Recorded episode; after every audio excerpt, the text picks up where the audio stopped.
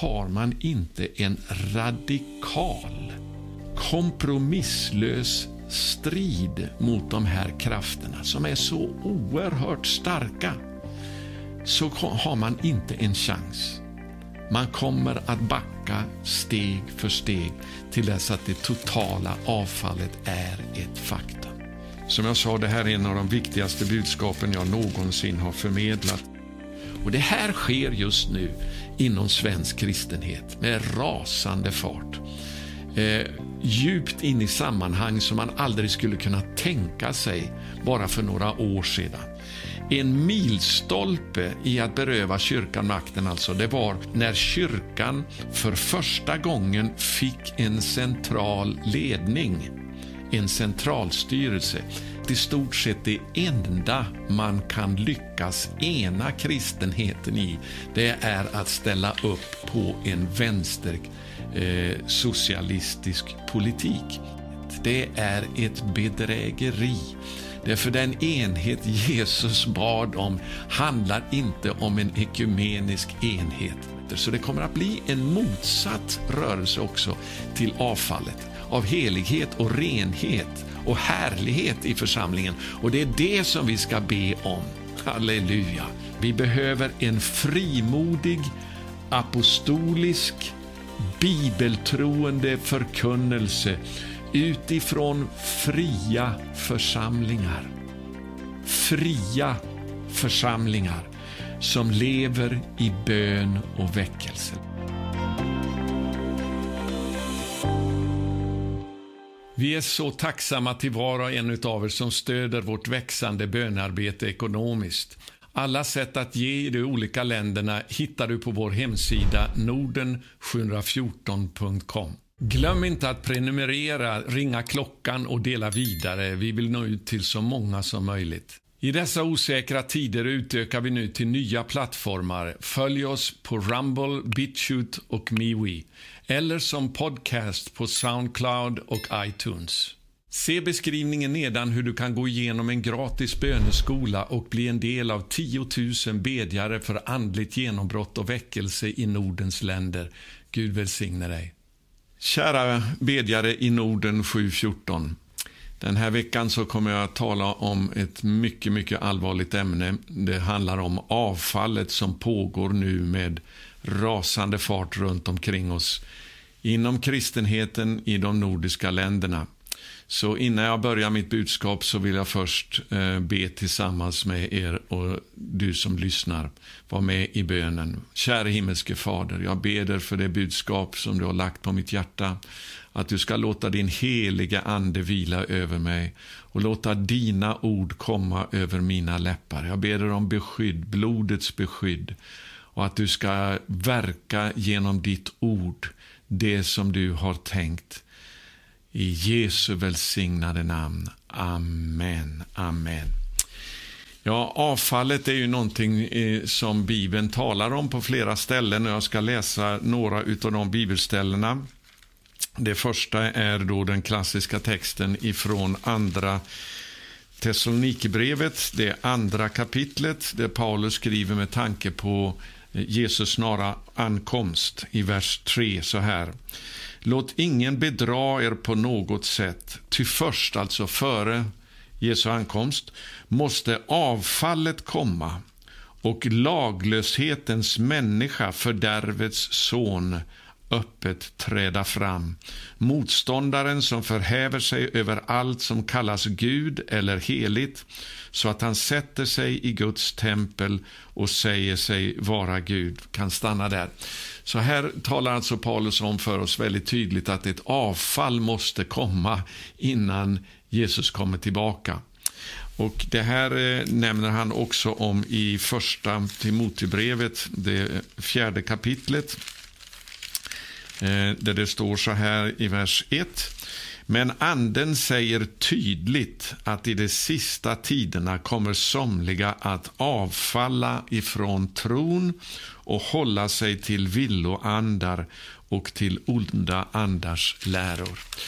För övrigt så finns just det här ordet som används i Andra Thessalonikerbrevets andra kapitel som jag läste först om att avfallet måste komma. Det ordet förekommer bara på ett enda ställe till i det Nya testamentet, eh, de apostoliska skrifterna alltså. Det är i Apostlagärningarna kapitel 21 och vers 21. Det är i samband med att Paulus kommer till Jerusalem för sista gången och strax innan han blir arresterad för att sedan eh, skickas vidare till eh, Rom. Och det är det så att apostlarna och de äldste där, när de eh, eh, tar emot Paulus, så säger de så här ifrån vers 20, vi ska läsa sammanhanget här. Nu, när de hörde det, alltså det Paulus berättade om vad Gud har gjort genom honom ibland hedningarna.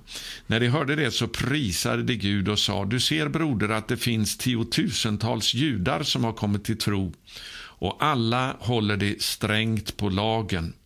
Nu har det hört sägas att du lär alla judar ute bland hedningarna att avfalla. Där har vi det ordet igen, alltså. Det grekiska ordet är apostasia. Att avfalla från Mose och säger till dem att de inte skall omskära sina barn eller leva efter våra seder. Det som jag vill att vi ska uppmärksamma här är att både här i Apostlagärningarna 21 där eh, det talas om ett avfall. Och i eh, Andra Thessalonikerbrevets andra kapitel där Paulus varnar för avfallet i den sista tiden så är sammanhanget väldigt tydligt att det handlar om laglöshet eller ett avfall ifrån Mose lag. Jag vill att vi ska se det väldigt tydligt. Alltså, Paulus säger Andra Thessalonikerbrevet 2, alltså till först måste avfallet komma och så nämns då laglöshetens människa, fördärvets son, öppet träda fram.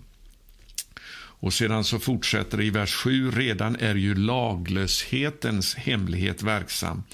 Han som nu håller tillbaka måste endast först röjas ur vägen, sedan ska den laglöse öppet träda fram. Så här ser vi att avfallet är som kommer i den sista tiden är speciellt relaterat till Mose lag. I Apostlagärningarna stod det om just av, ett avfall ifrån Mose. Praktiskt handlar det om alltså eh, att det som har utgjort en grundval i, genom hela kyrkans historia, både katolska kyrkan och de protestantiska kyrkorna, nämligen att sammanfattningen av lagen i tio Guds bud det är framförallt det som det handlar om att man kommer att göra uppror emot i den sista tiden. Och Det ser vi nu hända inom kristenheten på många håll. Att man inte längre anser att Mose lag i form av tio Guds bud är någonting som man behöver eh, bry sig om. Det enda vi ska bry oss om är det nya testamentet och evangeliet. Lagen ska man inte ha någonting med att göra. Men jag vill bara påminna om att till exempel när det gäller Sverige så eh, har ju hela det svenska folket kan man säga under århundraden eh, fostrats utifrån Luthers lilla katekes eh, som innehöll fem delar och Den första delen handlar om tio Guds bud. Det var den första undervisningen som traditionellt alla svenskar, och jag utgår ifrån att det är likadant, alltså Finland tillhörde ju Sverige på den tiden och eh, både Norge, och Danmark och Island har ju varit protestantiska länder och det är därför som vi har korset i våra flaggor. Alltså tio Guds bud, det är det som hela västvärldens civilisation är uppbyggd på.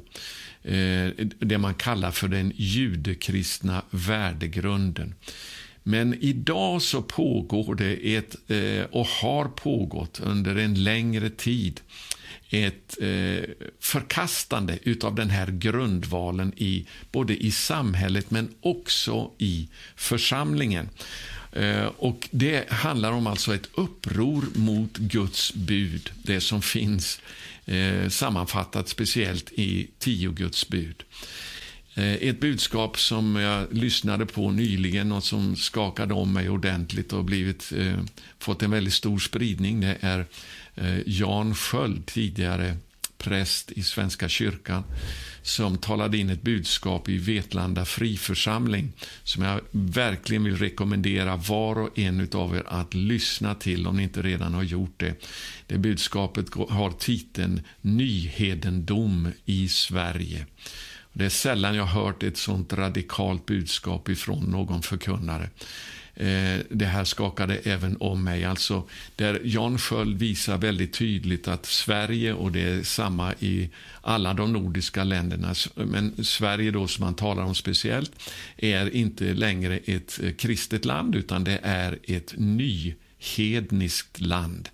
Det är nyhedendomen som nu har eh, etablerat sitt fundament i vårt land och i de nordiska länderna. Lyssna till det budskapet. Du kan hitta det på Youtube. Jan Sköld, Nyhedendom i Sverige. I, eh, I, olika frågor, många olika frågor där han tar fram eh, just detta faktum att det är hedendomen som nu utgör grunden i, värdegrunden i eh, samhället i våra nordiska länder, speciellt då i Sverige.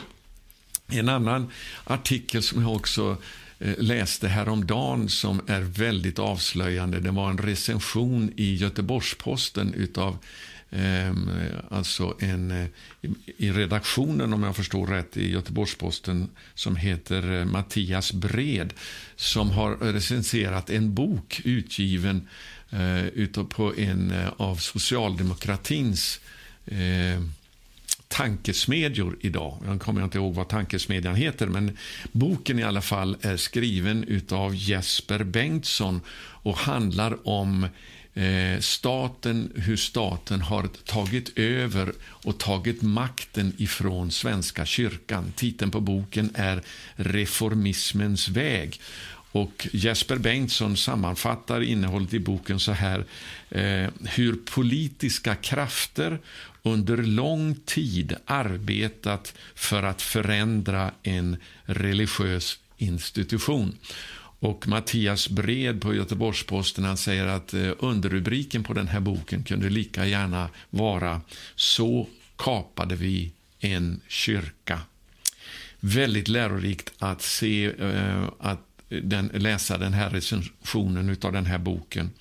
Och eh, Jesper Bengtsson han skriver så här då i, när han redogör för hur, hur Socialdemokraterna eh, under lång tid på ett metodiskt sätt tog makten ifrån den eh, position som Svenska kyrkan har haft i det svenska samhället. Han skriver så här, från början var kyrkan och arbetarrörelsen fiender. Men för att inte stöta bort kristna arbetare så gick partiet över till att istället se religionen som en privatfråga. Det var den vägen man slog in på. Men till sist så ansåg man det bäst att ta kontrollen helt och hållet över kyrkan och förändra den.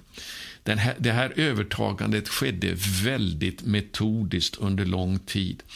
Och eh, Författaren Jesper Bengtsson han beskriver alltså hur partiet det här skriver han med en stolt eh, segerkänsla. Hur partiet, alltså det socialdemokratiska partiet är frågan om här, har varit med och steg för steg flyttat kyrkans värderingar i pro progressiv riktning. Och han fortsätter, som reformprojekt betraktat är förändringen av kyrkan nästan unik i sin uthållighet och, sina lång och sin långsamma men grundläggande process.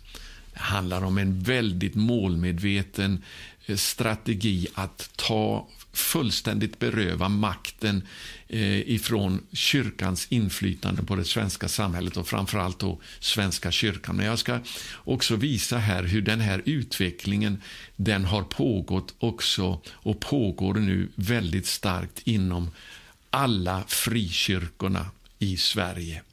Och eh, Det är säkert en liknande situation inom alla de nordiska länderna. Det är nämligen så att eh, för att återgå till eh, Jan Skölds budskap om nyhedendom i Sverige. När han tar fram och visar den här oerhört allvarliga utvecklingen som har ägt rum, som har möjliggjort till exempel att sedan abortlagen infördes i Sverige så har 1,4 miljoner ofödda barn berövats livet. Med skydd av svensk lagstiftning har man berövat livet på 1,4 miljoner eh, ofödda barn.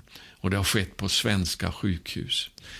Eh, det här är alltså det är en dödsmaskin som har gått fram därför att man har övergivit tio Guds bud och eh, livets helighet. Livet skapat utav Gud. Eh, man har kränkt de urgamla lagarna. Och Det här det är det som jag vill komma fram till. Det säger Jan Sköld i sitt budskap. Det hade aldrig varit möjligt utan att det hade skett ett medarbete, eh, alltså ett samarbete ska säga, med avfallet inom kristenheten i Sverige och i våra nordiska länder där också abortlagstiftningen är liknande vad jag vet. Det finns ett, ett stort problem eh, i svensk kristenhet och det är att man har svårt att inse hur illa läget är i det här landet egentligen. Hur oerhört illa det är egentligen. För om vi, om vi går tillbaks 60 år i tiden ungefär. Ja, då kommer vi till 1961. Men ungefär då eh, så kan vi säga, och så fram till idag, så måste man konstatera utan att överdriva att eh, eh kristen påverkan av kulturen, kristen påverkan av skolan, kristen påverkan av samhällslivet, kristen påverkan av politiken och så vidare har kollapsat fullständigt. Fullständig kollaps alltså. Det är vad det handlar om. Och Det som gör en oroad egentligen, det är att man inte inser detta. Alltså. Stora delar av församlingen i Sverige inser inte det. Och Det här som Leif bad om här, det är ett exempel på det som vi hörde nyss. Här, på det sättet. Jag ska ta några, jag skulle vilja säga att Sverige är idag ett nyhedniskt land. Alltså nyhedendomen har kommit, alltså hedendomen har kommit tillbaks på område efter område. Eh, eh, och vad är hedendom för någonting? Ja, hedendom det är alltså en helt annan verklighetsuppfattning, helt annat sätt att tillbe, helt annat sätt än vad Bibeln eh, undervisar och vad kristen tro är och vad judisk tro är egentligen. Då kommer ju nästa fråga, men hur har det kunnat blivit så här på 60 år? Svar, församlingen. Församlingen har blivit svans istället för huvud i det här landet. Och då tänker jag inte på enskilda församlingar utan församlingarna i stort. Större delen av församlingarna i Sverige är idag svans och inte huvud. Utan man står med mössan i hand och så vill man vara väl med världens barn och det slutar med att världen tar över istället för att själv vara huvud. Och då blir det till slut så här, man lever av världen men inte i den.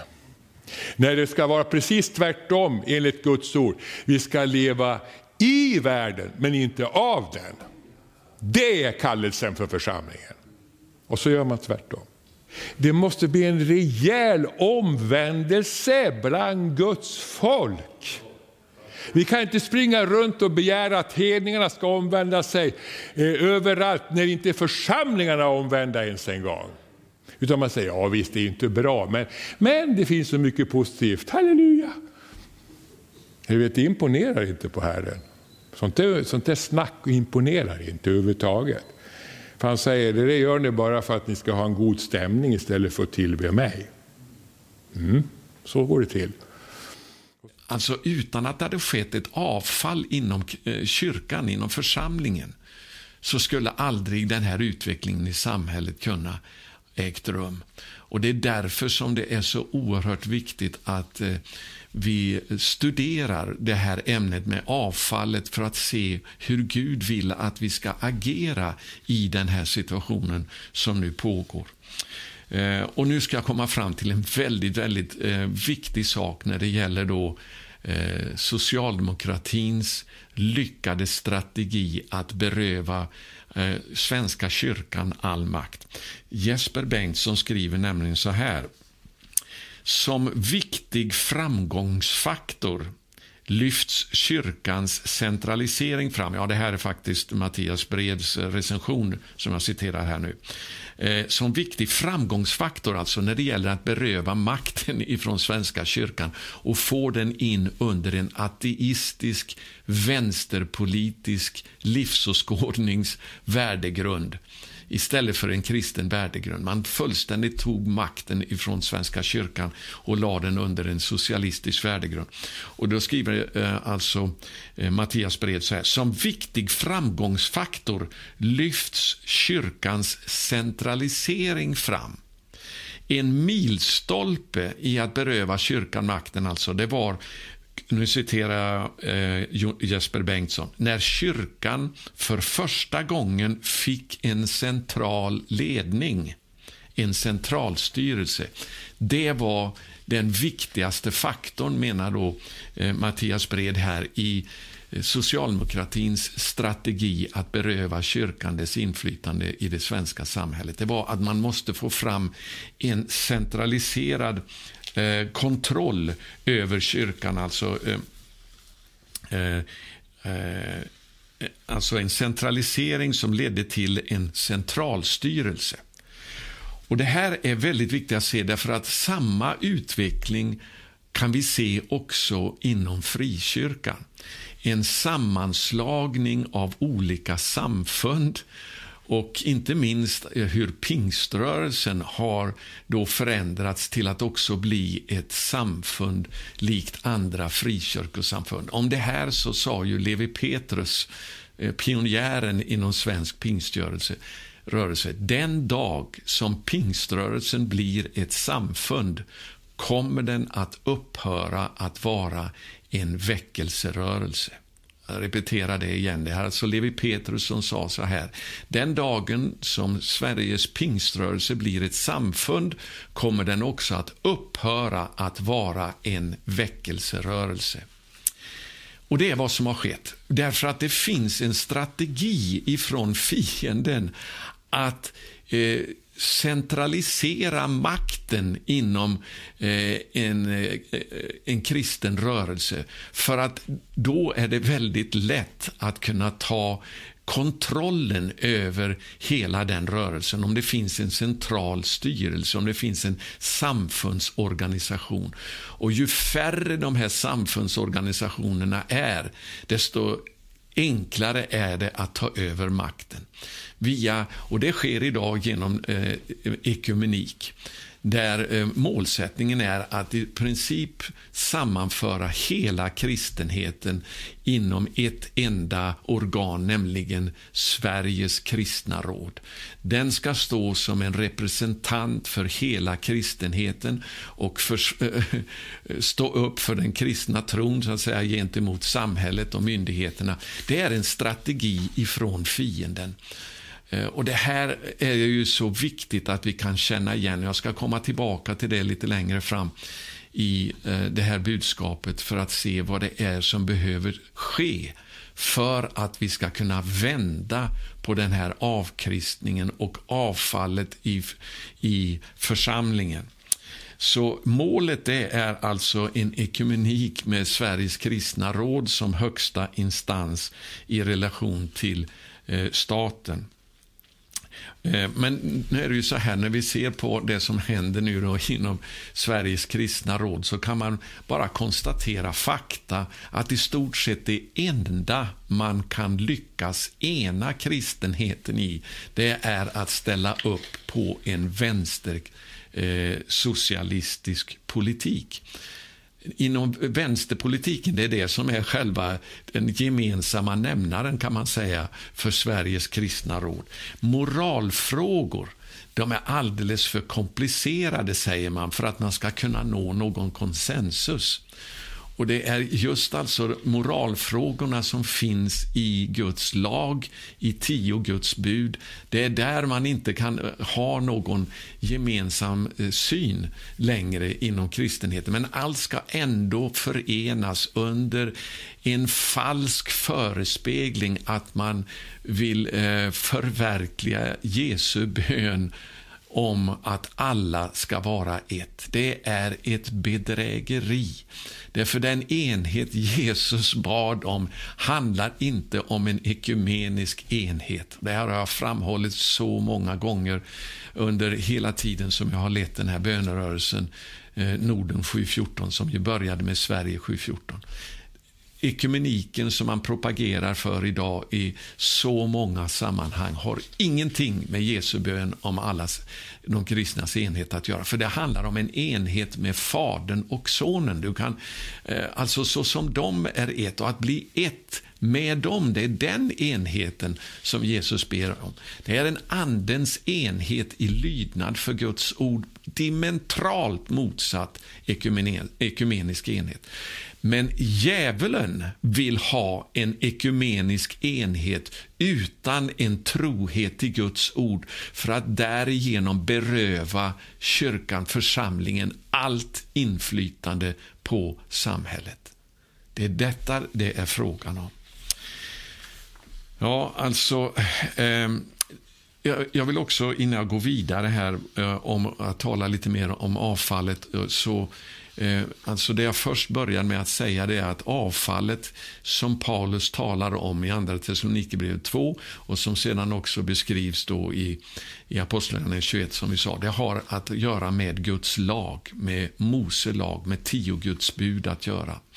Men speciellt så vill jag lyfta fram de två saker som apostlamötet i Jerusalem i Apostlagärningarna 15 lyfter fram som det viktigaste i lagen för också för hedningar som har kommit till tro att eh, inte göra avkall på. Det var två stycken grundfundament.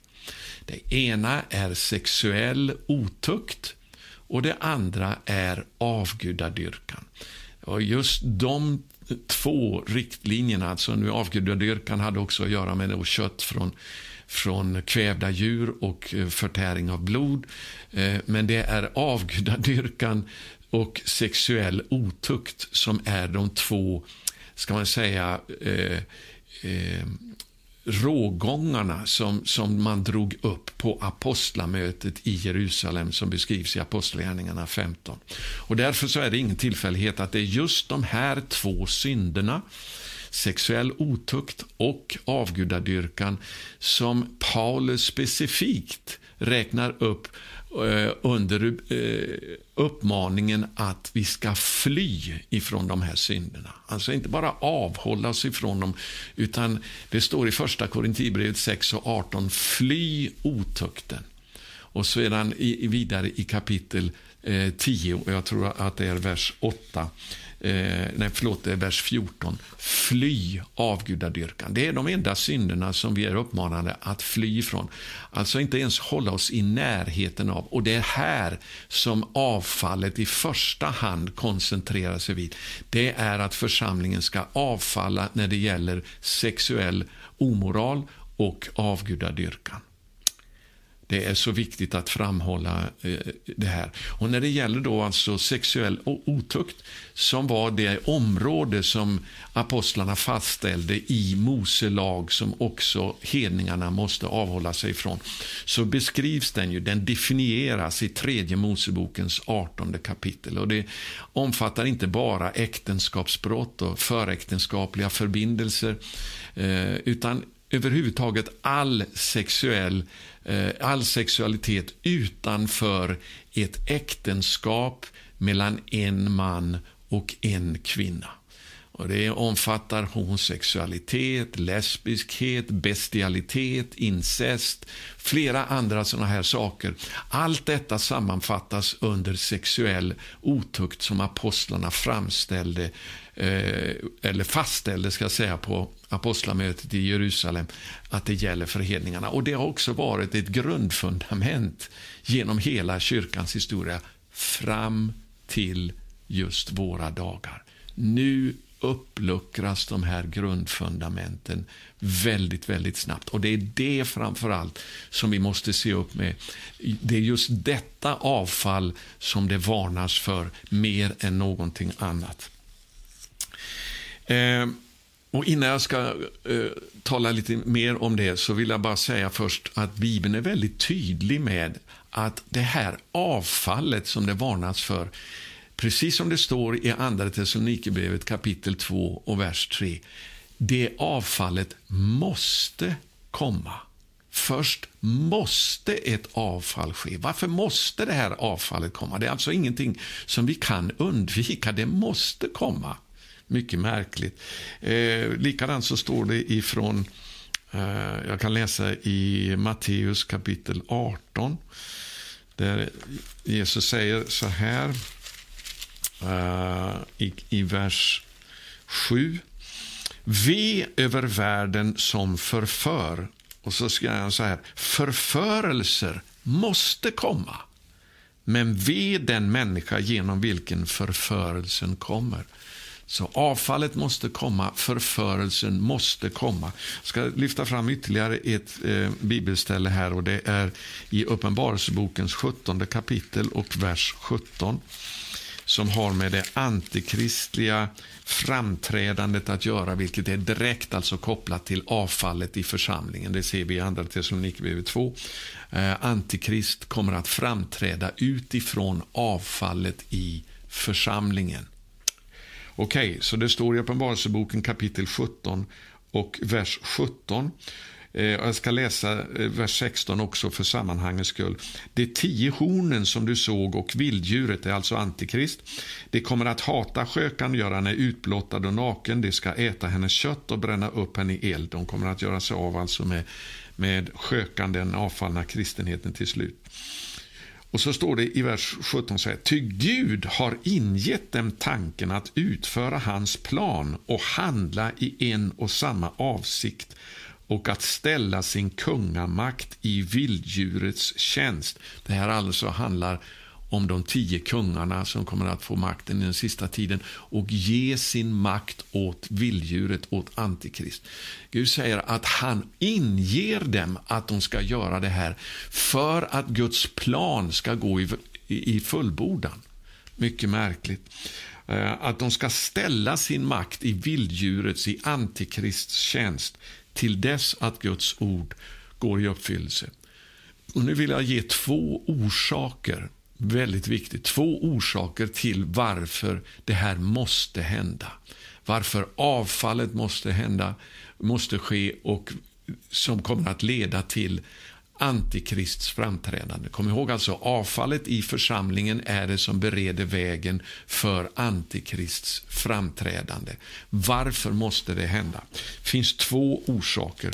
Det första det ser vi i Andra Thessalonikerbrevet 2 längre fram i textavsnittet eh, att det handlar om eh, för att Gud ska kunna döma dem som inte har givit kärleken till sanningen, Guds ord. Ditt ord är sanning, säger Jesus. Bevara dem i sanningen, bad han i sin översteprästliga förbön. Ditt ord är sanningen. Och de som inte har en kärlek till sanningen, det är de som måste eh, mogna till en dom.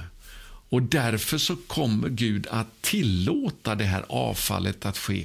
Han kommer till och med att hjälpa till genom att sända en eh, förvirring, en villfarelsens Uh, han kommer att sända en kraftig villfarelse över dem som inte har älskat sanningen i Guds ord. Det måste jag säga en gång till, för det är så viktigt. Det står här i den uh, elfte versen.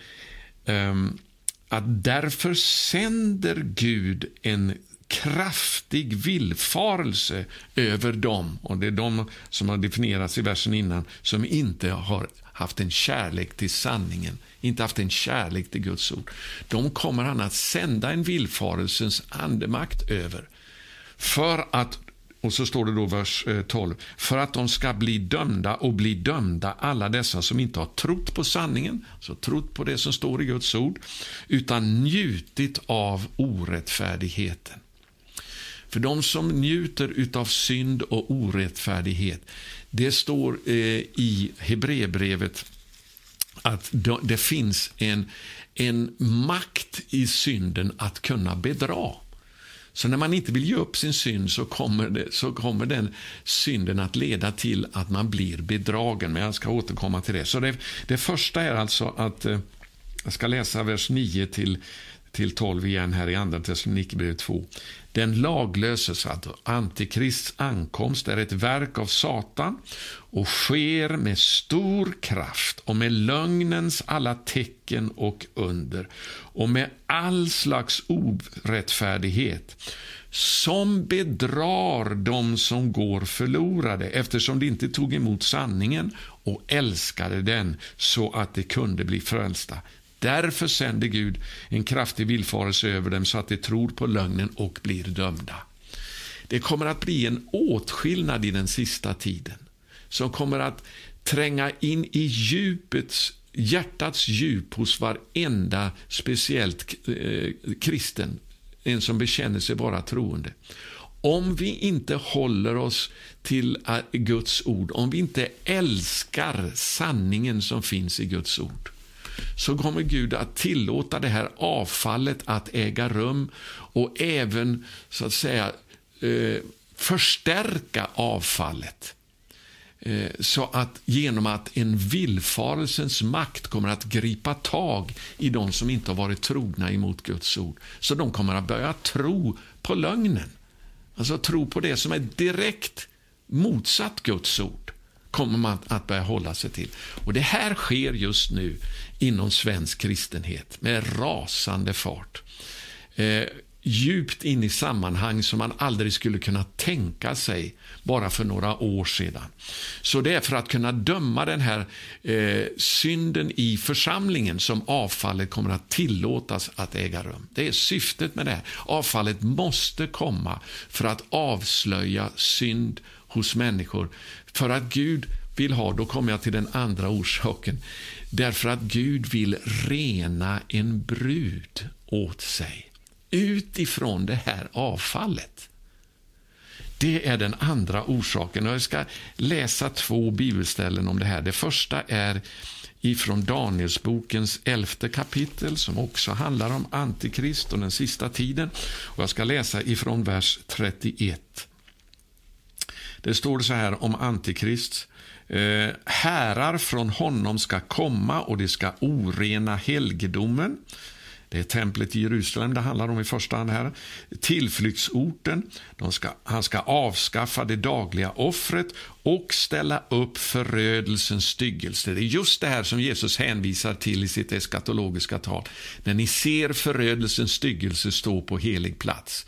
Det som är omtalat hos profeten Daniel. Det är då som vi är väldigt nära eh, änden och, och hans återkomst. Eh, och så står det vidare då om Antikrist. Den som har kränkt förbundet, vad är förbundet? Det är Guds ord. Eh, det är ja, hela Bibeln alltså. De som överger Guds ord, de som överger Bibeln, kränker förbundet. De eh, skall han med smickrande ord locka till avfall. Precis samma tema som i Andra Thessalonikerbrevet 2 här, exakt samma. Det kommer att bli eh, ett bedrägeri som lockar till det här avfallet för att det ska leda till en dom över alla som inte har hållit sig till en kärlek till sanningen i Guds ord. Även när det svider, även när sanningen dömer synden i våra liv Eh, det är då vi måste älska den och ta emot den sanningen, för det är den som kan göra oss fria ifrån synden. Okay? Så med smickrande ord kommer han att eh, locka till avfall. Men så står det, men det av folket som känner sin Gud, de ska, vara, de ska stå fasta. De ska vara trofasta, alltså. De ska vara trogna förbundet. De ska stå fasta och de ska hålla ut. Det här kan också översättas med att de kommer att utföra hjältebedrifter. Så det kommer att bli en motsatt rörelse också till avfallet. Det kommer att bli, ske en, en eh, upprättelse, en hel, helighet av helighet och renhet och härlighet i församlingen. Och det är det som vi ska be om. Halleluja. För de som går den vägen, de kommer att stå fasta mot det här avfallet och de kommer att eh, inte bara hålla ut utan också utföra hjältedåd. Halleluja. Och så står det vidare i vers 33 här. Det förståndiga bland folket ska ge många insikt. Det är de som är förståndiga och håller sig till Guds ord. Men ändå ska det gå under, ska det under en tid falla genom svärd och eld, genom fångenskap och plundring. Det här talar både Jesus om och Uppenbarelseboken om att det kommer att bli martyrer eh, bland de som eh, håller sig till Guds ord. De kommer att eh, vara villiga att offra sina liv för att stå fasta i sanningarna som finns i Guds ord. Vi måste vara villiga att beräkna kostnaden.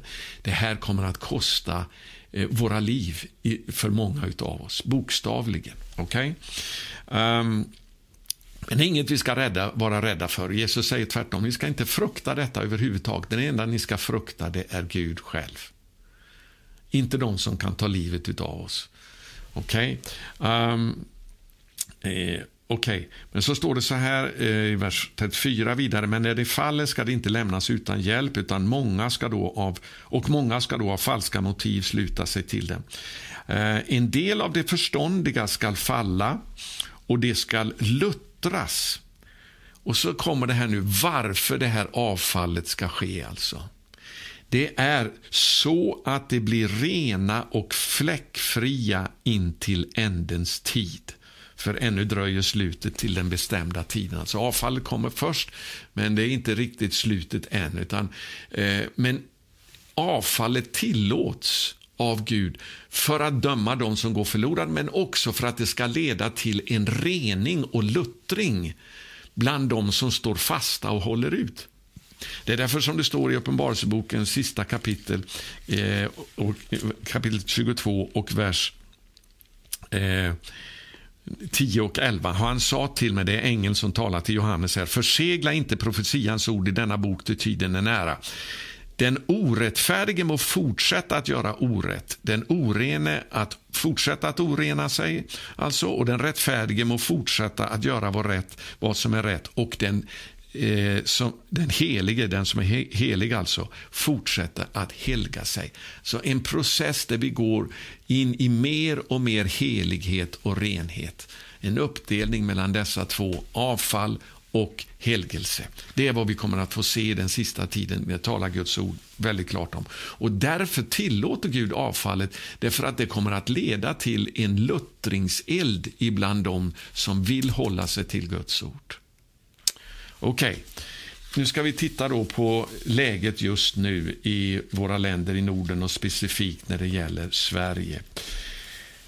Därför den här, eh, jag vill säga det att redan eh, i början på 80-talet så började jag att eh, eh, samarbeta med Kjell Sjöberg i det som då kallades för förebedjare för Sverige. Som ni har hört, många av er så fick han kallelse till förbönstjänst 1977 medan jag befann mig i USA. Gud sa till mig att jag skulle flytta tillbaka till Sverige och att jag skulle ta kontakt med Kjell Sjöberg för han skulle bli nyckeln till den tjänst som Gud hade kallat mig till.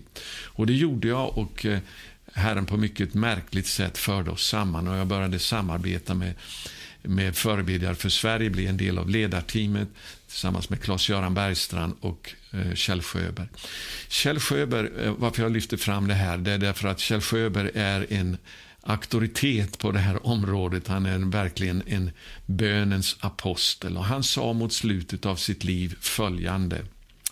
När svensk lagstiftning kommer att acceptera homosexuella vigslar så kommer det att innebära att, att vi går över tröskeln in i det antikristliga samhället. Det där tåls att repeteras en gång till. Alltså, det var vad Kjell Sjöberg han förklarade att när svensk lagstiftning kommer att acceptera homosexuella vigslar så kommer Sverige att ta steget över tröskeln in i det antikristliga samhället. Han såg det här som själva eh, alltså inkörsporten till den yttersta tidens antikristliga samhälle. Det var tillåtelsen, accepterandet av homosexuella vigslar. Och jag vet att när det inträffade sedan, strax innan Kjell Sjöberg dog, då Sveriges riksdag fattade det beslutet att man skulle acceptera svensk lags, äh, äh, homosexuella vigslar i svensk lagstiftning. Då ska vi komma ihåg att det bara alltså 20, mindre än 30 år tidigare så ansågs homosexualitet som, eh, i svensk lagstiftning som en sjukdom.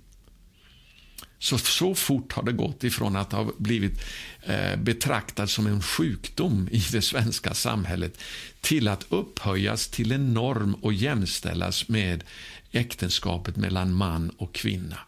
Ja, det här är en otrolig eh, utveckling som har ägt rum och det är alltså någonting som Bibeln har förutsåg skulle hända i den sista tiden. Men det är viktigt att vi förstår vilken tid vi nu lever i. Därför att just det här med homosexualitet utgör en gränslinje in i det antikristliga samhället. Och det, eh, strax efter den här lagstiftningen togs i bruk då, så tvingades ju Svenska kyrkan ganska snart att eh, acceptera, alltså det, det, är tvång att man, man eh, måste eh, utföra vigslar inom Svenska kyrkan av homosexuella. Det är lagstiftning på det. Man har tvingat Svenska kyrkan in i detta antikristliga beteende och att acceptera denna, detta brott emot Guds ord. Det här eh, har också lett till att den här sammanslagningen av Svenska Missionsförbundet, Baptistsamfundet och eh, Metodistkyrkan i det som idag kallas för ekumenia. Där har man också då eh, accepterat vigslar av homosexuella. Det är det är inte tvunget, man tvingar inte alla församlingar inom ekumenia att göra det, men man eh, har eh, accepterat att det är tillåtet. Så det är liksom ett halvt eh, eh, eh, halva steget man har tagit här. I samband med det här så tog man en väldigt klar och tydlig ståndpunkt inom EFK som var en annan samfundssammanslagning av Helgelseförbundet, Fribaptisterna och Örebromissionen som gick samman i en sammanslagning. Alltså vi ser det här är alltså en strategi utav fienden för att knyta ihop åsen eh, och, och, binda upp eh, församlingen i ett avfall. Eh, det är så tydligt, den här strategin. Men vid det här tillfället när Ekumenia tillät homosexuella vigslar så slog man väldigt fast, klart och tydligt inom EFK, att det skulle man inte tillåta inom EFK. Och därför så var det en del baptistförsamlingar som eh, trädde ur Ekumenias eh, sammanslagning och gick med i EFK istället därför att där höll man sig till Guds ord. Men eh, det dröjde inte länge, för inom tio år så började man att acceptera först homosexuella att bli medlemmar i EFK-församlingar. Eh, och det, det, här är flera av de stora församlingarna inom EFK nu som har det som praxis att man kan vara homosexuell, praktiserande homosexuell och ändå vara medlem i en församling inom EFK. Och Det här har nu lett då till att man tagit nästa steg så att en av de största eh, församlingarna inom EFK de har nu röstat med väldigt stor majoritet ganska nyligen att man ska acceptera vigslar av homosexuella i sin församling. Det handlar om Immanuelskyrkan eh, i Örebro. Eh, över 80 procent av församlingens medlemmar röstade för att man ska tillåta vigslar av samkönade, av homosexuella, i sin församling. Och Det är frågan om nu hur samfundet kommer att ställa sig till det här men med, eh, med väldigt stor sannolikhet så kommer man inte att utesluta Immanuelskyrkan ifrån, eh, ifrån samfundet utan det går, utvecklingen går åt ett håll, vänner, men det går ett steg i taget. Sakta men säkert så går det utför. Eh, men inte nog med det här. Nyligen så har det också blossat upp en, en eh, ja, vad ska man säga, en eh, Eh, strid, kanske man kan uttrycka det som, inom den eh, tidningen Världen idag som ju officiellt håller en, ska hålla i alla fall, en bibeltrogen linje. Så att det har blivit en maktkamp där inom ledningen utav Världen idag därför att styrelseordföranden för Världen idag eh, vill ha en, som han säger i tidningen Dagen, en inkluderande hållning till alla människor, inklusive då underförstått homosexuella. Ja, vad det här kommer att leda till det vet vi inte riktigt, men det alltså pågår en, en, en strid om det här när det gäller inflytandet i världen idag. Och Styrelsen har nu som ett resultat av det gått ut och vädjat till ett antal av de stora pingstkarismatiska församlingarna i Sverige att eh, ta ett större ansvar för tidningen och gå in i, i ägandeskapet i större utsträckning. Eh, för att kunna få en enhet i den här frågan. Styrelseordföranden har inga som helst planer på att avgå på grund av sin inställning, inkluderande inställning till homosexualitet.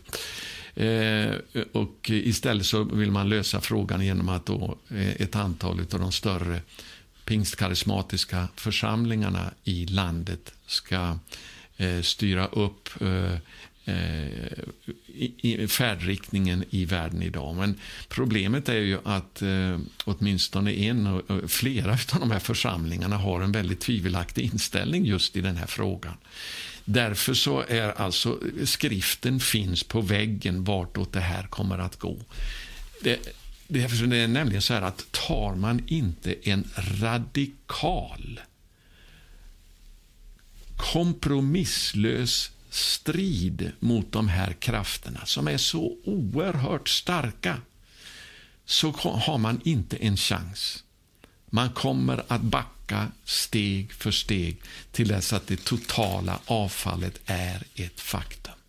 Det är därför som Gud tillåter avfallet att ske, för att luttra rena en församling som inte vill göra avkall på Guds ord. Och Det är den församlingen det som vi ska bedja fram i Norden 7.14. Det är för det är den församlingen Gud kommer att använda som sitt redskap för väckelse. Vi kan glömma att det kan bli någon väckelse från Gud utifrån församlingar som kompromissar eh, på de här områdena. Det går inte. Det, Gud kommer istället att sända en förvirringen och förvillelsens ande eh, över de här. Alltså, jag ska läsa nu några bibelställen som handlar just om att eh, i samband med sexuell otukt så varnas det för att bli bedragen. Eh, för Immanuelskyrkan i Örebro, man, eh, där man tillå, ska tillåta nu, eh, eller vill tillåta homosexuella vigslar, man verkar vänta med eh, beslut att genomföra det här till dess att samfundet har behandlat frågan. Men alltså man vill med över 80 procents majoritet att man ska kunna viga homosexuella i kyrkan. Man har haft en lång debatt om det här. Eh, där man hävdar att man håller sig till Guds ord trots att man har en sån inställning. Och vi ska se vad, och likadant så en av de här församlingarna som man nu vill att eh, eh, världen idag vill ska gå in och ta ett större ansvar för tidningen. Där finns det åtminstone en broder som har gått ut, som är med i den församlingen och sagt offentligt på Instagram att Gud har visat honom, att Gud har uppenbarat för honom att det är okej okay för honom att vara homosexuell och kristen. Är detta någonting som Gud säger stöder i sitt ord? Svaret är nej. Och Vi ska titta på det här. Det första är i första Korinthierbrevet kapitel 6, vers, verserna 9 till 11. Första Korinthierbrevet kapitel 6. Som jag sa, det här är en av de viktigaste budskapen jag någonsin har förmedlat. Så Eh, jag ber om, om tålamod att kunna lyssna till allt jag har att säga här. Första Korintierbrevet kapitel 6, vers 9-11. Lyssna. Vet ni inte, det är Paulus som skriver här, vet ni inte att inga orättfärdiga ska få ärva Guds rike. Och så kommer det, bedra inte er själva. Det här är ett genomgående tema när det gäller det här. Att inte bli bedragen. Bedra inte er själva. Varken otuktiga eller avgudadyrkare. Det är de här två viktigaste eh, förhållningsreglerna eh, som apostlarna gav till alla, även hedna troende när det gäller ifrån Mose lag, vad man var, var skyldiga att eh, fortsätta att uppehålla. Varken otuktiga eller avgudadyrkare, varken äktenskapsbrytare eller de som utövar homosexualitet eller de som låter sig utnyttjas för sådant. Varken tjuvar eller giriga, här har vi alltså övriga delar av tio Guds bud, varken drinkare, förtalare eller utsugare skall ärva Guds rike. Vers 11. Sådana var en del utav er. Alltså en del utav er var homosexuella. Men ni har tvättats rena, ni har blivit helgade, ni har förklarats rättfärdiga i Herren Jesu Kristi namn och i vår Guds ande. Här visar det sig alltså att homosexualitet är inte någonting som man är, född med som en obotlig läggning som man ska fortsätta att leva i, utan i församlingen i Korint fanns det sådana som var homosexuella men har blivit renade från den synen, därför att inga homosexuella har någon del i Guds, eh, ska få ärva Guds rike. Jag ska gå vidare till eh, ett annat avsnitt i Efesierbrevet femte kapitel. För jag vill att du ska se hur konsekvent Paulus är i det här. hur det, det här inte bara står på ett ställe. Vi ska läsa i Efesierbrevet 5 ifrån vers 3 eh, och till vers 8. Men otukt och all slags orenhet eller girighet, för det är avgudadyrkan, säger Paulus, girighet är detsamma som avgudadyrkan, skall inte ens nämnas bland er. Det anstår inte det heliga. Inte heller passa sig fräckt och oförnuftigt prat eller tvetydigt skämt. Tacka istället Gud. Alltså fullkomlig renhet på det här området. Fly otukten allt som överhuvudtaget har någon som helst beröring med otukt. Låt det inte ens nämnas i er mun. Låt det inte finnas ibland er. För, och så kommer det här då i vers 5. Ni ska veta att ingen otuktig eller oren eller girig, en sådan är en avgudadyrkare. Här kommer alltså förklaring på vad han menar med girig. Skall ärva Kristi och Guds rike. Jag tror i den äldre översättningen står det har någon del i Kristi eh, och Guds rike. Och så kommer det igen. Låt ingen bedra er med tomt prat. Alltså det som den här mannen säger på Instagram, som är medlem i en av de större pingst, eh, karismatiska församlingarna i landet, som nu ska eh, gå in och ta en del av, eh, man vill ska ta, in, eh, ta en del av eh, ägandeskapet för eh, världen idag. Som säger att Gud har uppenbarat för honom att det är okej okay att vara, för honom att vara homosexuell. Det här är villoanda, det är ett bedrägeri. Låt ingen bedra er med tomt prat. Allt sådant nedkallar Guds vrede över olydnadens barn.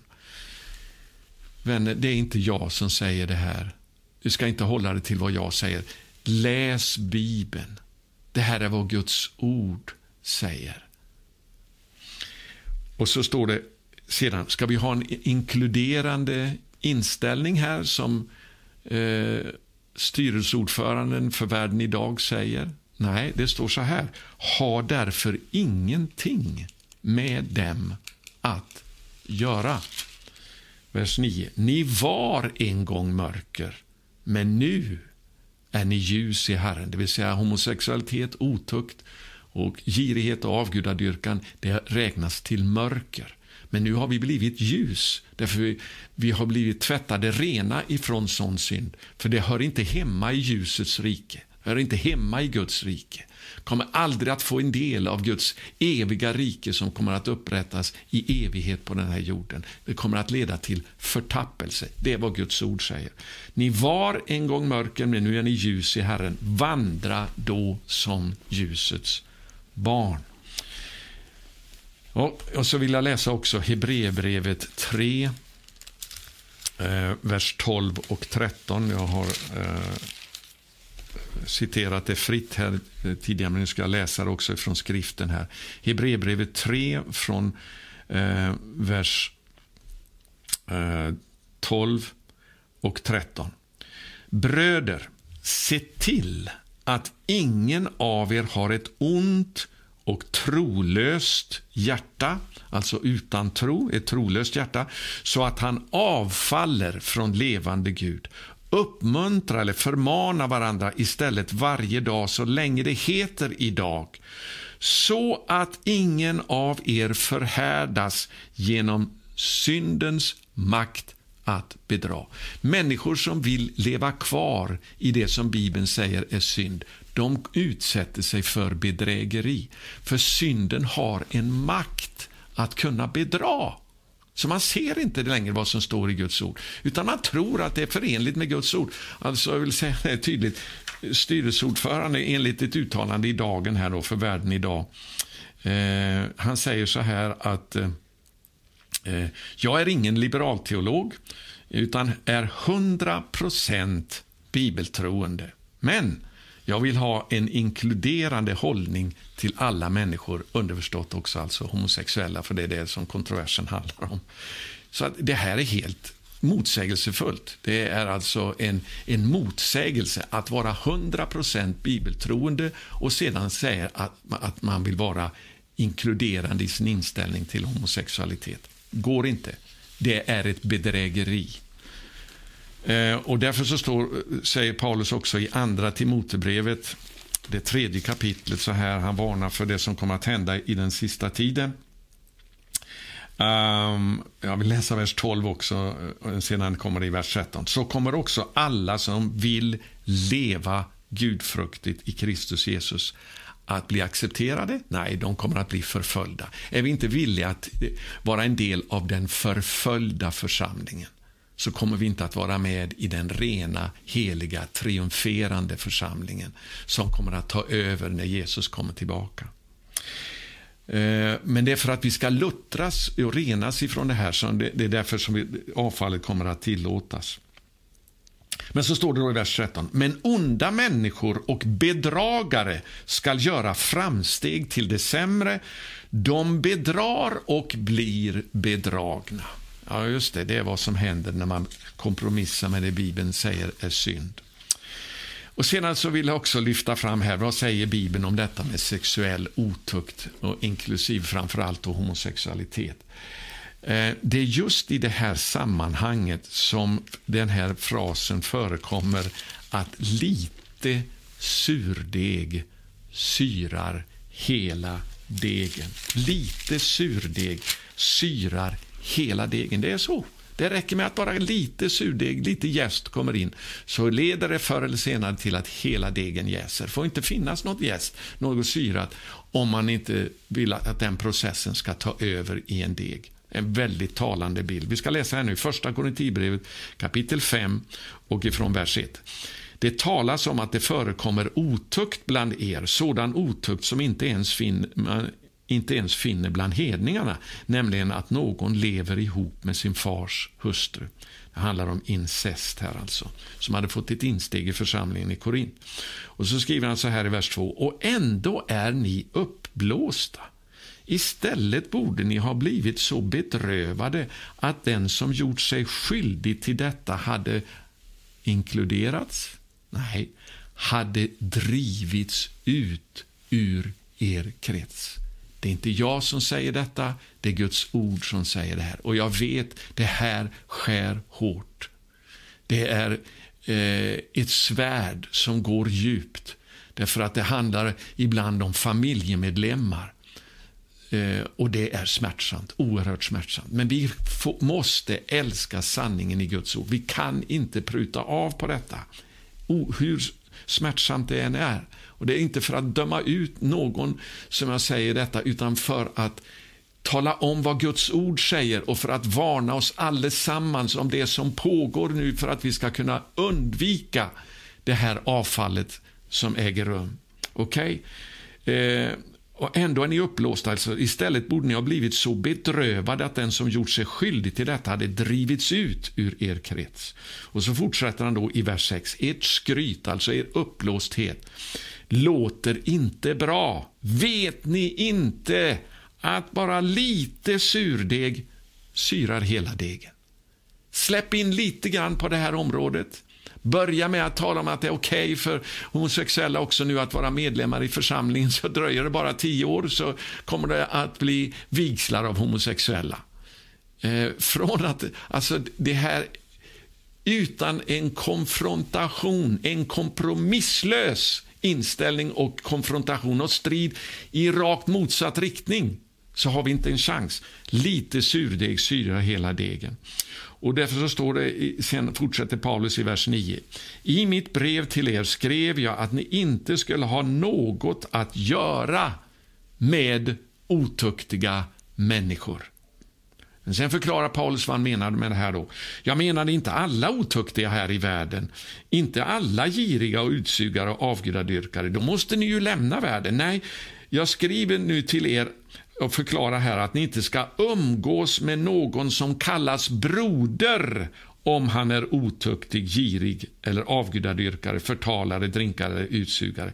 Inte heller ska, det, ska ni äta tillsammans med dem. Hur kan det vara min sak att döma den som står utanför, de som inte är med i församlingen alltså? Det är inte vår uppgift. Är det inte dem som står innanför som vi ska inkludera? Nej, som ni skall döma. Dem som står utanför skall Gud döma. Driv ut ifrån er den som är ond. Hårda ord, radikala ord, men det är Guds ord. Lyd vi inte Guds ord, älskar vi inte Guds ord, så kan vi glömma det, att vi kommer att få eh, ha eh, seger på det här området och att vi kommer att få vara med i den rena, heliga brud som Herren håller på att resa upp. Det är emellertid väldigt viktigt att påpeka nu att Paulus talar inte om alla homosexuella överhuvudtaget, eh, utan gör en väldig skillnad mellan de som står utanför och de som är med i församlingen. Han säger, hur kan det vara min sak att döma de som står utanför? Och eh, vidare att jag menade inte att ni skulle ta avstånd från alla otuktiga i världen, för då måste ni ju lämna världen. Utan det handlar om någon som kallar sig broder eller syster som lever i denna synd utan att omvända sig. Det är här vi inte kan kompromissa. Det handlar inte heller om att, vara, eh, att bara stöta bort människor som brottas med frestelser på det här området. Alla har, kämpar vi med frestelser av olika slag. Och synd är synd. Det accepterar inte, accepteras inte i någon form eh, utan att man är villig att bekänna det som synd och omvända sig ifrån den. Så det handlar alltså om att människor som är med i församlingen men samtidigt säger att det är okej okay att leva ut sin homosexualitet. Det är det som Paulus vänder, oss, vänder sig emot. Och Det är viktigt att vi gör en skillnad här. Jesus var syndares vän och det ska också vi vara. Homosexuella, heterosexuella, alla är välkomna att komma till våra möten och känna sig välkommen. Men för att vara med i församlingen måste man omvända sig från synd, inklusive homosexualitet. Så vad säger Guds ord om det här? Den säger att det varnar för bedrägeri just i den här frågan som har med sexuell otukt att göra. Och för det andra, den talar om just när det gäller sexuell otukt att bara lite surdeg syrar hela degen. Och därför så kan vi inte vara inkluderande när det gäller eh, otukt. Utan vi måste istället ta strid och vi måste fly ifrån allt som har med otukt att göra. Fly så långt vi kan. Eh, när det gäller detta med inkluderande så vill jag läsa ifrån Höga visan här om bruden. Det är ju så att den, den eh, profeterar om Messias och hans brud. Hela Höga visan här. Och den avslutas med, för det första så vill jag läsa det som står i kapitel 4 faktiskt. Där eh, brudgummen, alltså som handlar om vår, vår mästare, om Jesus själv. Det han säger så här till sin brud. Kom med mig från Libanon, min brud. Kom med mig från Libanon. Kom ner. Det här är Folkbibeln 2015, nu, 1998 översätter lite annorlunda. Men kom ner från Amans, Amanas topp, från toppen av Senir, alltså från den höga position, och från Hermon från lejonens hålor och le från leopardernas berg. Dessa vilddjur är alltså eh, en beskrivning, en bild på demoniska makter. Och Det finns demoniska krafter bakom sexuell otukt som är otroligt starka. Här kallar brudgummen bruden att komma ut ur de här demoniska sammanhangen. Kom ner ifrån eh, de här höjderna och kom ut ifrån de här hålorna och eh, bergen. Och Då står det om denna brud som kommer ut ifrån detta inflytande av eh, demoner. Du har tagit mitt hjärta, du min syster, min brud. Du har tagit mitt hjärta med en enda blick, med en enda länk av kedjan kring din hals. Alltså Det finns en sån kärlek som eh, Gud har till oss när vi, när vi väljer att säga nej till synden och dra ut ifrån såna här sammanhang. Och så står det då i den, eh, det åttonde kapitlet ifrån vers 8 och till och med 10 ska jag läsa här. Det handlar om bruden nu. Eh, I vers 8 så står det, vi har en syster, en helt ung, som ännu inte har någon barm. Vad ska vi göra för vår syster den dag då man vill vinna henne? Och så kommer svaret här då, i vers 9. Lyssna. Är hon en mur? Så bygger vi på den ett krön av silver. Alltså vi, vi kröner en, en brud som är en mur. Hon får en krona, en, en belöning. Men är hon en dörr, det vill säga tvärtom från att hålla stängd mot eh, ohelighet och orenhet, utan vara en dörr som är öppen, en öppen dörr, så bommar vi för den med sederplanka. Och det var ju så att i templet i Jerusalem så var murarna, eller väggarna till templet försedda med cederpanel som sedan också var förgyllda. Alltså det handlar om väggen, muren emot det som är utanför, det som är synd, det som är orenhet. Är inte församlingen en mur som håller det utanför så kommer de att bli igenbommade. Och så slår det bruden svara, jag är en mur och min barm är som torn, så blev jag i hans ögon lik en som finner nåd. Jag ska vi som församling finna nåd inför Mästaren, inför vår frälsare, så måste vi vara en mur som håller synden och orenheten utanför. Den sista punkten här, eh, vers 4, innan jag eh, ska också säga något kort om lösningen på den situation som vi nu befinner oss i. Det här budskapet blir alltså längre än det jag normalt predikar, men eh, det är så mycket jag har att säga om det här och som är så oerhört viktigt för oss just nu. Det här året speciellt så kommer det att ske en uppdelning i församlingen på ett eh, mycket radikalare sätt mellan avfall och upprättelse, mellan eh, skökoväsende och helighet. Eh, så Bibeln säger att vi ska dra ut ifrån all trolöshet och avfall. Vi ska gå till eh, Andra Korinthierbrevet, det sjätte kapitlet. Vi ska läsa där ifrån vers 14.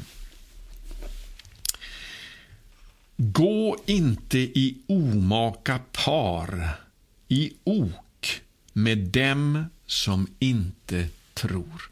Jag vill bara att du ska ha klart för att här handlar det inte bara om människor som är ofrälsta, alltså utanför församlingen. Eh, det, naturligtvis gäller det eh, dem också. Men det grekiska ordet som är översatt här med de som inte tror, det betyder faktiskt i första hand de som är trolösa de som inte visar trohet, det vill säga de som avfaller. Okej? Okay? Gå inte i omaka par i ok med dem som inte är trofasta. Eller som det översätts här med de som inte tror, men det kan lika gärna översättas med de som inte är trofasta eller trogna. Vad har väl rättfärdighet med orättfärdighet att göra? Eller vad, kan, vad har ljus gemensamt med mörker? Hur kan Kristus och Beliar, eller ett annat ord på Satan alltså, komma överens? Omöjligt. Eller vad kan den som tror dela, den som är trofast och trogen alltså, dela med den som inte tror, den som inte är trofast och trogen, utan avfaller. Vad kan ett Guds tempel ha för gemenskap med avgudarna? Vi, och så kommer det då om församlingen här. Vi är den levande Gudens tempel, ty Gud har själv sagt jag ska bo hos dem och vandra med dem och jag ska vara deras Gud och det ska vara mitt folk. Gud tillåter ingen synd ibland sitt folk. Om Gud ska vandra med oss och vara med oss så kan inte orättfärdighet och synd och otukt och avguderi få förekomma ibland oss. Nej, nej, det får inte det. Det måste rena, rensas ut. Människor måste ta avstånd, omvända sig, göra bättring. Då är de välkomna. Okej? Okay? Därför säger Herren, och så kommer det nu då vad vi ska göra med avfallet. Gå ut ifrån dem och skilj er från dem och rör inte vid något orent. För då ska jag ta emot er och jag ska vara er far och ni ska vara mina söner och döttrar, säger Herren den allsmäktige. Fantastiska löften. Om vi drar ut ifrån allt avfall och all orenhet, om vi avskiljer oss ifrån det, då säger Gud, då ska jag ta emot er och jag ska vara er far och ni ska vara mina söner och döttrar, säger Herren den allsmäktige. Och därför så skriver Paulus in i nästa vers. Då vi alltså har dessa löften, mina älskade, så låt oss rena oss, och nu läser jag alternativöversättningen här som finns i marginalen i min folkbibel.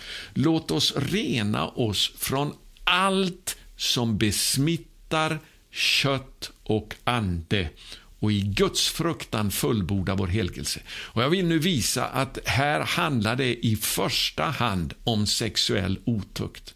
När Paulus skriver låt oss rena oss från all som bes, allt som besmittar kött och ande och i Guds fruktan fullborda vår helgelse. I första Korinthierbrevets sjätte kapitel så visar Paulus väldigt tydligt vad det är som är unikt med sexuell omoral och otukt. Jag ska läsa ifrån vers 15 till och med 20. Vet ni inte att era kroppar är Kristi lemmar? Ska jag ta Kristi lemmar och göra dem till en skökas lemmar? Nej, naturligtvis inte. Eller vet ni inte att den som förenar sig med en sköka är en kropp med henne? De blir ett kött. Det heter de två skall bli ett kött. Men den som är förenad med Herren är en ande med honom. Okej? Okay? Och tidigare har också Paulus sagt i vers 13 här att kroppen är inte till för otukt utan för Herren och Herren för kroppen. Men sen kommer det då i vers 18. Fly bort ifrån otukten, för all annan synd är, som en människa begår är utanför kroppen, utanför köttet alltså. Men den otuktige syndar mot sin egen kropp. Eller vet ni inte att er kropp är ett tempel åt den helige Ande som bor i er och som ni har fått uh, av Gud och att ni inte tillhör er själva. Ni har blivit köpta och priset är betalt. Så förhärliga då Gud i er kropp. Kroppen är inte till för otukt. Därför så är det speciellt detta som Paulus hänvisar till i Andra Korinthierbrevets sjunde kapitel när han säger när vi nu har dessa, då, alltså har dessa underbara löften att när vi renar oss ifrån allt som är oheligt och orent, att Fadern ska ta emot oss och vi ska vara hans söner och döttrar, han ska bo ibland oss och vandra ibland oss. Så låt oss rena oss från allt som besmittar kött och ande. Och det är alltså i första hand sexuell omoral. Och i Guds fruktan fullborda vår helgelse. Det är därför vi ska fly otukten. Och låt mig säga det här också. När, i och med att jag varit inne på det här med att eh, tredje Mosebokens 18 kapitel definierar sexuell otukt och sexuell omoral. Men det finns en sak ytterligare som Jesus tar fram i bergspredikan där han drar det här ännu ett steg längre. Och det är väldigt viktigt. Därför där förklarar han att den som har sett med begär på en annan människa, en kvinna, men det gäller eh, även båda sexen här. Den som ser med begär på en annan människa har redan begått äktenskapsbrott med den här personen. Det vill säga, ögonens begär är inte ens tillåtet i det nya förbundet eh, enligt Jesus själv i bergspredikan. Det här betyder att all form av pornografi till exempel är helt förbjudet för oss som Jesu lärjungar. Det är synd. Vi har redan begått samma synd som de som har begått äktenskapsbrott och begått dessa, denna otukt.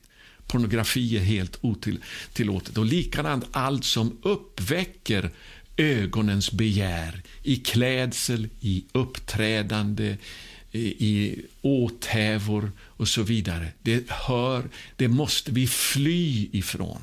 Därför så talar Bibeln mycket om att uppträda höviskt och blygsamt även i vår klädsel.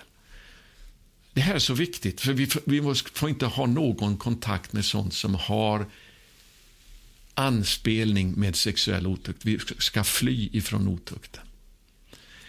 Jag överdriver inte, det här är Guds ord. Och Du får göra vad du vill med det, men jag har min en skyldighet att säga det som Gud säger i sitt ord. Lite surdeg syrar hela degen. Wow, okej. Okay. Så um, Jag måste också läsa det här nu som står i Jesaja 52. Jag hoppas jag snart kan avsluta här också för att det inte ska bli allt för långt. Men det är så viktigt det här jag har att säga nu.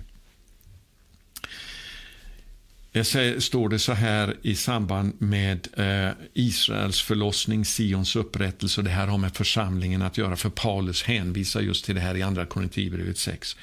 Drag bort, drag bort, gå ut därifrån, rör inte vid något orent. Det är det här som Paulus alltså citerar i Andra, eh, andra Korinthierbrevet 6 och 17. Rör inte vid något orent. Gå ut ifrån henne Alltså det antikristliga Babylon som eh, samhället det handlar om här. Gå ut från henne, rena er, rena er, ni som bär Herrens kärl. Vi ska se vad Paulus ytterligare säger om det här i Andra Timotebrevets andra kapitel. Halleluja. Säger han så här i vers 19, från vers 19. Guds fasta grund består och har detta sigill. Herren känner det sina. Och var och en som nämner Herrens namn ska hålla sig borta från orättfärdighet. Vi ska se vidare vad Paulus har att säga om det här. Så säger han sen, i ett stort hus finns det kärl, inte bara av guld och silver, utan också kärl av trä och lera. Några är till heder och andra till vanheder. Och så säger han sen nu då i vers 22. Den som därför renar sig och håller sig borta från dessa. Låt mig läsa noten i folkbibeln här, där det står alltså Eh, från dessa, det vill säga dessa kärl till vanheder, de som inte håller sig borta från orättfärdighet. Alltså de som håller sig borta från dessa kärl som sysslar med, med orättfärdighet. Okej? Okay? Eh, och bli, den blir ett kärl till heder, helgat, användbart för sin Herre och förberett för allt gott verk. Ska vi vara en församling som kan bli använd för väckelse så måste det vara renhet i församlingen. Ska vi vara individer som är brukade av Herren till att få se en stor skörd bärgas i den sista tiden så måste vi hålla oss borta ifrån all orenhet och all orättfärdighet. Ta avstånd. Fly bort ifrån ungdomens onda begär, vers 22, och sträva istället, lyssna här nu, efter rättfärdighet, tro, kärlek och frid tillsammans med alla. Nej, tillsammans med dem som åkallar Herren av ett rent hjärta. Det gäller att hålla sig borta och, och eh, alltså hålla sig borta från sådana som är orena kärl tredje kapitlet så säger eh, Paulus från vers 1, du ska veta att i de sista dagarna ska det komma svåra tider, människorna ska, kommer att älska sig själva, vara penningkära och så vidare. Och så vidare. Och så står det sen i slutet av vers 4, de ska älska njutning istället för Gud. Men mitt i detta ha ett sken av Guds fruktan. De kommer alltså att säga att de är kristna och tror på Gud, men de kommer att förneka dess kraft. Inkludera dem är det vad Paulus säger? Nej, håll er borta ifrån dem. Håll er borta ifrån dem. Så, eh, och Det här handlar om villolärare, alltså sådana som smyger sig in i hemmen och snärjer människor. Så vi ska hålla oss borta ifrån allt sånt här. Vi ska dra ut ifrån all trolöshet och allt avfall, för vi ska inte ha något gemensamt. Vi ska inte gå i omaka par med de som är trolösa, de som inte är trogna och trofasta Herren. Det är vad Guds ord säger. Vad är lösningen nu? Det är den sista eh, delen av mitt budskap här. Nummer ett, så måste vi förstå Herren vill ha en ren brud. Andra Korinthierbrevet 11 och vers 2. Där skriver Paulus så här.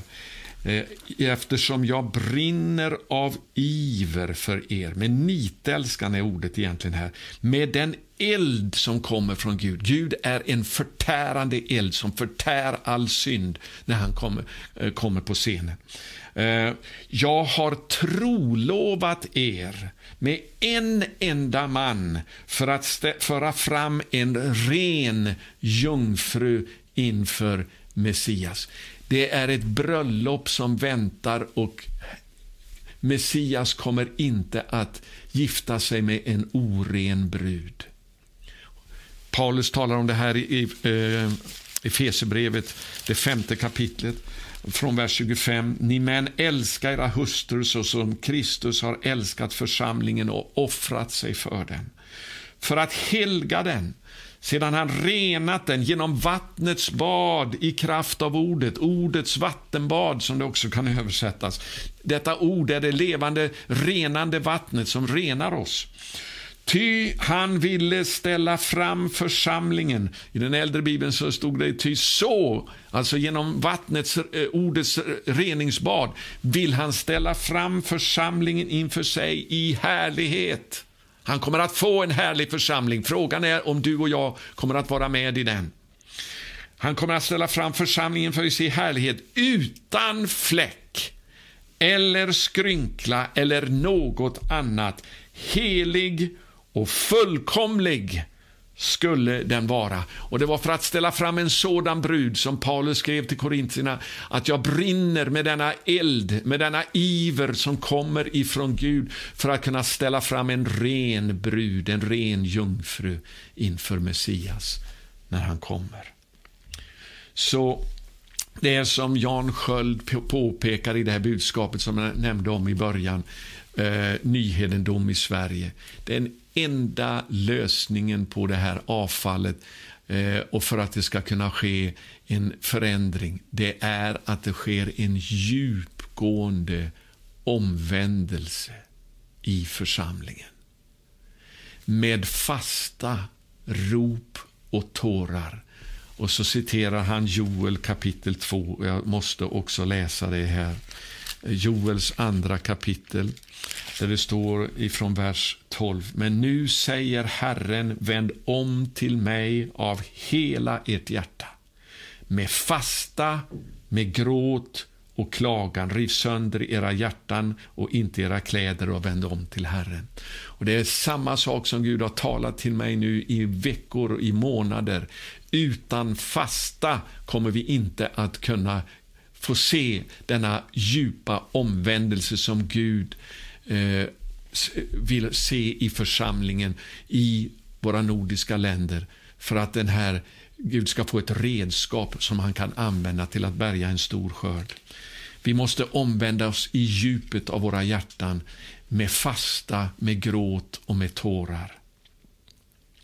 Och Det är Matteus 17, 20 och 21 som jag också eh, bara hänvisar till här nu att läsa. Där det står detta slag kan inte drivas ut med någonting annat än genom bön och fasta. Likaså i Matteus 9 och 15 där Jesus säger den tid kommer då brudgummen ska tas ifrån dem.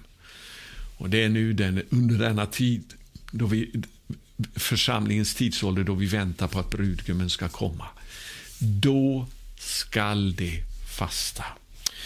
Och Det här innebär att vi behöver prisge våra liv som förebedjare på stridsfältens höjder. Precis som det står om Sebulun och Naftali, de här tiotusen som prisger sina eh, liv på stridsfältens höjder som Gud har talat till mig om att vi ska få se 10 000 bönekrigare som är villiga att gå in i uthållig bön och fasta för att få fram en ren brud som Gud också har lovat i den sista tiden. Och sedan den andra lösningen då, det har med samma sak att göra. Jag ska läsa till här. Vi behöver en frimodig, apostolisk, bibeltroende förkunnelse utifrån fria församlingar. Fria församlingar som lever i bön och väckelse. Låt mig läsa det en gång till.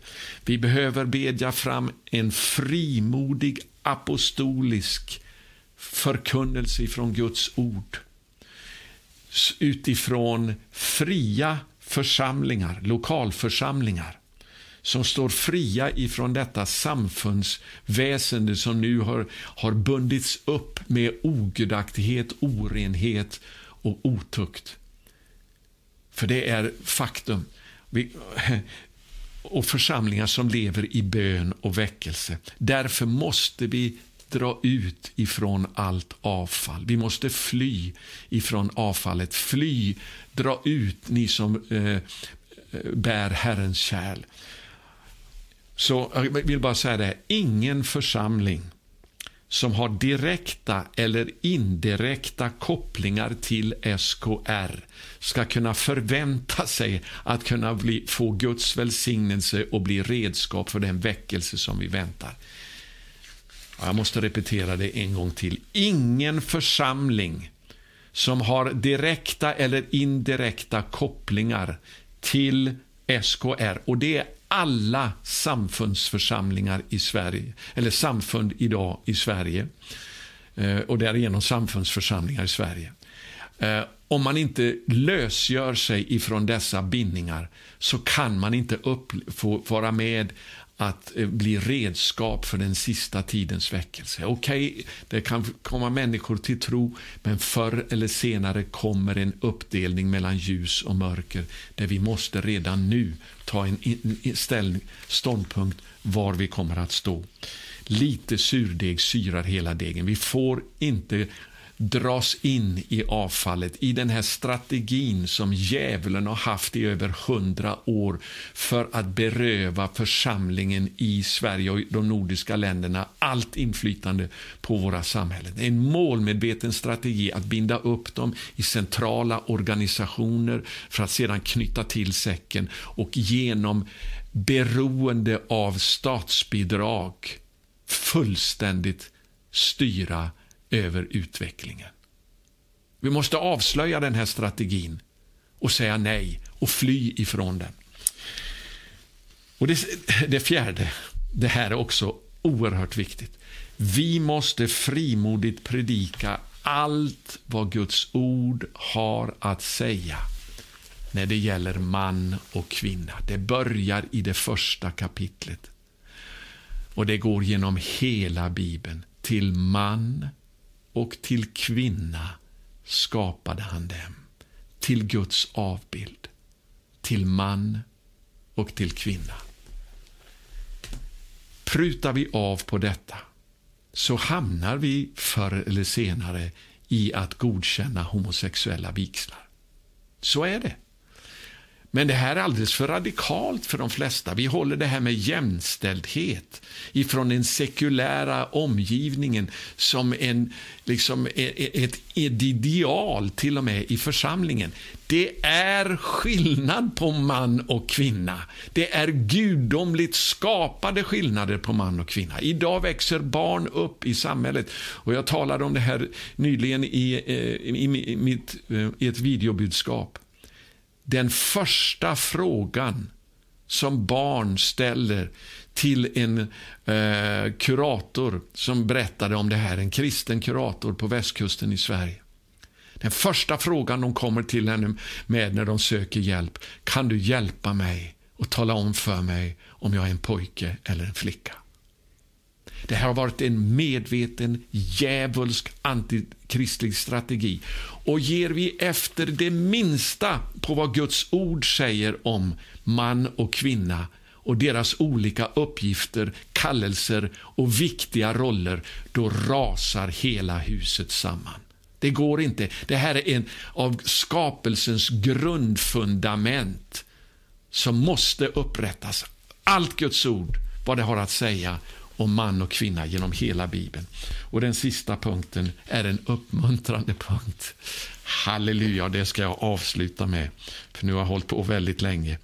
Det här talade Herren till mig och det här eh, upplever jag väldigt profetiskt ifrån Jesaja kapitel 42, där vi står just nu. Och det här ger mig uppmuntran. Jag ska läsa ifrån vers 12 till och med eh, 15. Ge Herren ära, förkunna hans lov i havsländerna.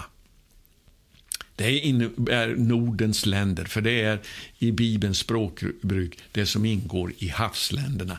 Där ska vi ge honom lov. Han ska få lov och pris. Han ska bli upphöjd och ärad i våra länder. Det är en befallning här i Guds ord. Ge Herren ära och förkunna hans lov i havsländerna. Och det är när vi håller oss till Guds ord så kan vi vara till hans förhärligande vänner. Men inte när vi prutar av på Guds ord. Och så står det så här nu i vers 13. Jag upplever att vi befinner oss där just nu. Halleluja. Herren drar ut som en hjälte. Han äggar upp sig med en stridsmans iver. Han ropar högt. Han ger upp ett härskri och visar sin makt mot sina fiender. Jag upplever att när vi tar Herren på orden så kommer han att backa upp oss. Han kommer att eh, uppge ett härskri mot sina fiender som har förstört och förödat våra eh, kristna länder, eh, som har varit såna föredömen för många andra länder över hela världen. Missionerande länder som har tagit evangeliet ut till jordens alla hörn. Vi har ett sådant andligt arv som har gått förlorat. Djävulen har varit ute efter att stjäla det. Men om vi står upp i trohet mot Guds ord så kommer han att backa upp oss med att visa sin makt mot sina fiender. Han kommer att uppge ett härskri. Och det står under lång tid, vers 14, har jag tigit, jag höll mig stilla, jag la band på mig. Men nu och Det är den här födslokraften som kommer att komma i församlingen som ger sig hän till bön nu. Lyssna. Men nu ska jag skrika som en barnaföderska. Jag ska flämta och flåsa på samma gång och jag ska ödelägga berg. Det här är makter och myndigheter som det handlar om, som liknas vid berg och höjder. Jag ska ödelägga berg och höjder, alltså makter och myndigheter speciellt som uppreser sig emot Gud. Antikristliga maktinstitutioner. Jag ska ödelägga berg och höjder och låta allt gräs på dem torka bort. Jag ska göra strömmar till land och låta sjöar torka ut. Det vill säga, det är det fienden har åstadkommit. Vänner, halleluja, om vi är villiga att samarbeta med Gud i förbön, i den helige Ande, så kommer den här födslokraften att komma över en ren och helig församling till att få se Herren stå upp som en stridsman emot all den här ondskan och det här avfallet i våra länder. Det är vad vi ska be om. Halleluja. Och nu vill jag avsluta i bön. Tack för att du har lyssnat på mig ända till slutet. I Jesu namn. Fader i himmelen. Jag tackar dig för att jag får tala dina ord under den här, i det här budskapet. Och Herre, jag ber dig att du ska ta det som du har sagt i ditt ord och inpräntade med eldskrift i var och en som har lyssnat, Herre. Och att du ska resa upp en, en sådan födslokraft av bönetjänst i en ren brudeförsamling, Herre. Som kommer att föda fram detta, eh, denna maktuppvisning av din härlighet och makt i den sista tiden, Herre. då du kommer att gå ut i strid mot all den här ondskan. För att eh, en skörd ska kunna bärgas in i Guds rike. Herre, jag tackar dig för att vi får ge oss hän till detta. Vi får offra våra liv på stridsfältens höjder där vi inte håller tillbaka någonting, Herre. Utan att vi kan bli dessa bönekämpare i bön och fasta som kan vända på utvecklingen. Där avfallet får ett, ett slut i, i en eh, eh brudeförsamling som reser sig i renhet och härlighet i den sista tiden. Avfallet kommer att fortsätta bland de som inte inte vill lyssna till sanningen.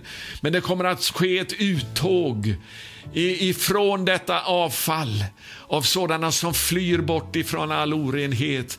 Och du ska eh, lösgöra dem, befria dem, låta dem komma ut ifrån leopardernas eh, berg och lejonens hålor för att bli den rena, heliga brud som kommer att få ditt, din, ditt välbehag, din kärlek, din ynnest.